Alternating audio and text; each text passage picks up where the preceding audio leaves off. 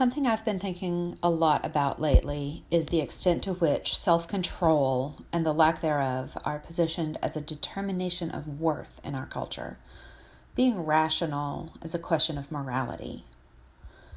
So, Aristotle argued that eudaimonia, which is sometimes translated as happiness, but works better translated as something more like flourishing or even living virtuously, Eu is well or good, and demonia is soul or self.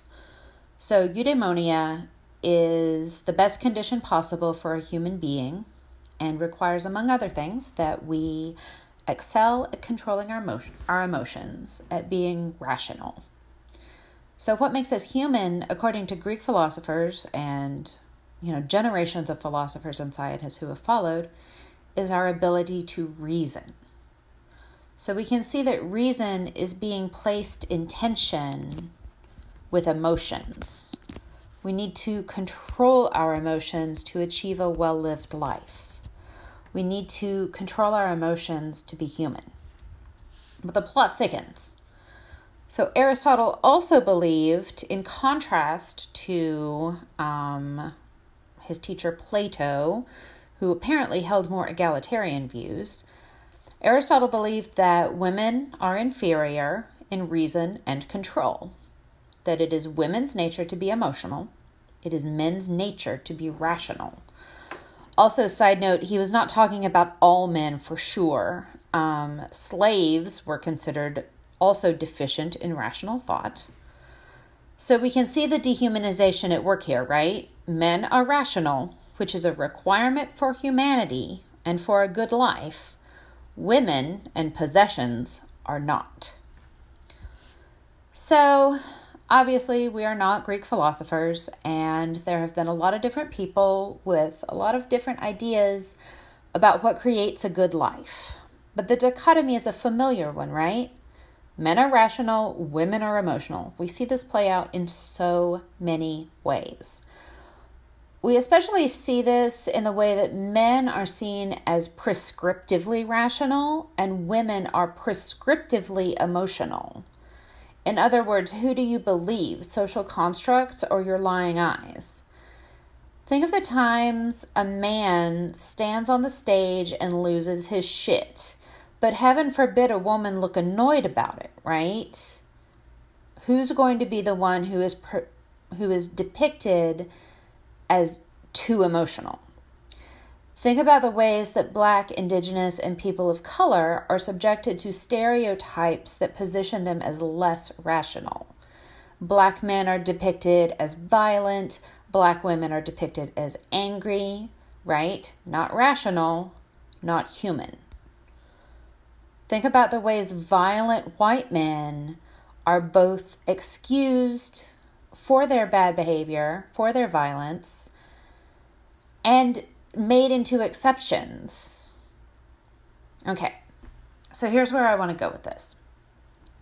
Think about times you have felt out of control, felt like your emotions were completely unmanageable, felt like you couldn't stop crying, felt like you couldn't tamp down your anger, felt like your grief was too much. Have you ever had the experience of being so, so upset maybe acting in ways you didn't like? And in the background, there's just a ticker tapes of thoughts running. Why am I like this? What is wrong with me? Why can't I control myself? Welcome to the Aristotle Has Fucked You Up Club.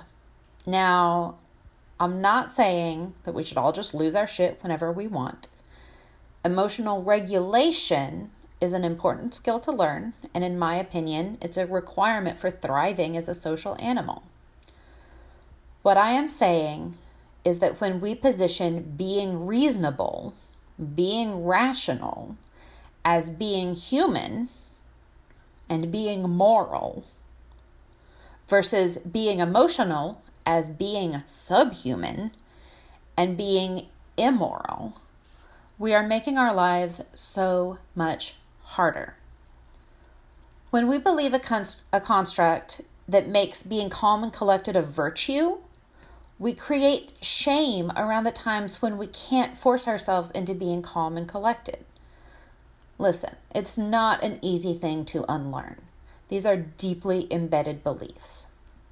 What I invite you to experiment with is noticing when you do feel out of control, noticing what thoughts you have about what it means about you as a person to feel out of control, unpacking thoughts about that that create shame.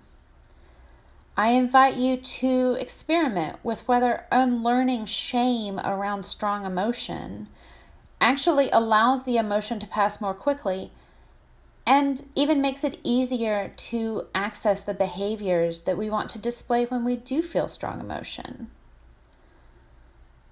Experiment with whether not making a moral judgment about yourself when you feel out of control actually frees up bandwidth and gives you space to learn how to have strong emotions and still show up in the way that you want to show up.